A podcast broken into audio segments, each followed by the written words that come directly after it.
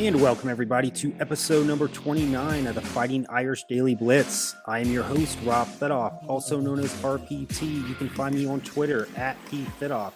Again, that's at P as in Paul, T as in Tom, H I T as in Tom again, O F F Frank Frank. For all Notre Dame athletic updates, please go to my Twitter account.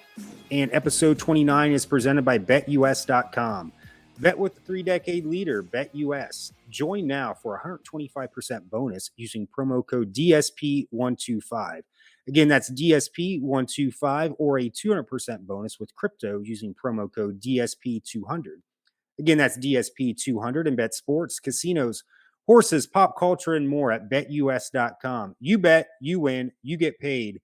BetUS.com. So for episode number 29, we're going to talk the Syracuse preview. This is at Syracuse. It's on ABC at noon on Saturday. It's in the Carrier Dome where they also play basketball. And just to uh, give a quick snippet, they are six and one. Their only loss was a uh, hard fought game against Clemson at Clemson last week, a game they led 21 to 7 and lost 27 to 21. And I'd heard some bad calls about that game. It was a loss. I'm expecting the Syracuse to maybe have a slight letdown early in the game. However, they should be pretty focused. They're still in the running for the an ACC title, which Notre Dame is not in for football. That's motivation for them. And I know we're we're having a not the greatest year, pretty much a disappointing year so far. But to beat Notre Dame on the national stage, that should be motivation for them as well. Having said that, though, they may have a slight letdown, still come out to play. I'm going to pick Notre Dame to win this game, and I'm going to tell you why right here. So, just a quick stats right here. Let's just go to. I'm not going to go over, you know, Drew Pyne stats. You know, Michael Mayer is still our leading receiver, and I've told you that before. One of our receivers has has to be our leading receiver at some point this year. We can't rely on the tight end all the time, but we'll see how that goes. But their uh, quarterback is Garrett Shrader and he's uh, 124 uh, completions to 178 attempts, so pretty decent uh, completion percentage there. And he has 1,601 yards passing for 13 touchdowns and four interceptions. Sean Tucker is their leading uh, running back, 129 carries for 698 yards, six TDs. Leading receiver, Oronde Gadsden the second. You may uh, that name probably sounds familiar to, to you. His dad was a receiver for the Dolphins in the 90s and I believe the early 2000s for the Miami Dolphins. That's his son. 37 receptions, 593 yards for five TDs. And that's their leading receiver. I didn't want to bring up Notre Dame's individual stats, but Michael Mayer has more receptions, 44 compared to his 37. Yards are about even 526 for Michael Mayer, 593 for Gadsden the second. Mayer has more touchdown receptions, six TDs to five. If our tight end has more better stats than pretty much their leading receiver, that's just a bad sign why our receivers are not getting involved more. So let's just do their uh, offensive stats here. They're averaging 34 points per game, but not a really high powered offense. They're giving up 15 points per game. They're mostly known for their defense, especially their pass defense. We are averaging 27 points per game compared to 22 uh, points uh, on the defense that we're giving up. We are at 386. Um, let's go to the defensive side now.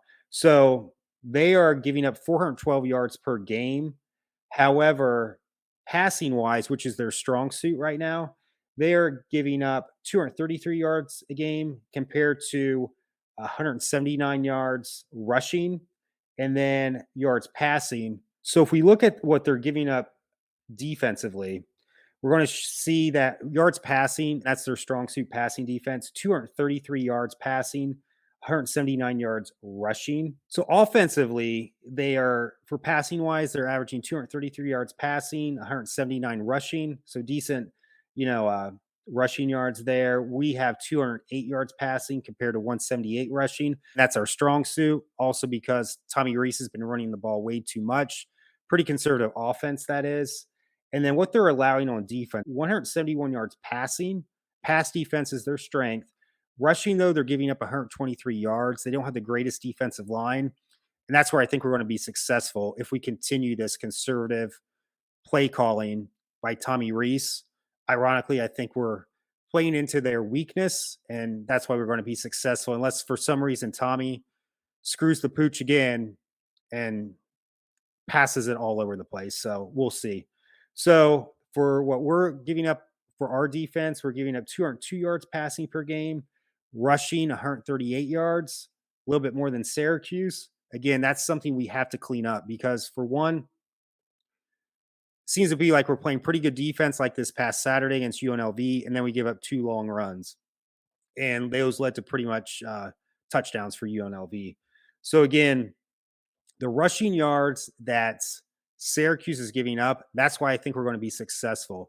I think they may struggle a little bit early in this game, somewhat of a letdown, but they're going to be pretty pumped up as well. And I think maybe we get an early turnover or some sort of quick score because they're thinking about that tough loss to Clemson. And then more or less we probably get another touchdown at some point, but then we're pretty much kicking field goals because that's the way this season has gone. And as I always say, you got to show me. And until we start scoring touchdowns instead of kicking field goals, I feel that's going to continue this week. So, having said that, I think we get off to a decent start. Uh, you know, maybe we give up some big run plays again, and then Syracuse gets back in the game. I think we pretty much control the line of scrimmage if Tommy Rees continues this conservative play calling, really plays into their uh, biggest weakness, which is their defensive line. I know they're scoring 34 points a game, but except for Clemson, they really haven't played uh, the toughest schedule right now. If I'm looking at their schedule right now, uh, let's see here wins over Louisville, uh, 31 to 7, UConn 48 to 14, Purdue 32 to 29. Virginia 22 to 20, Wagner 59 to 0. And then uh, NC State, they beat uh, pretty much a depleted NC State team because their quarterback's out for the year 24 to 9.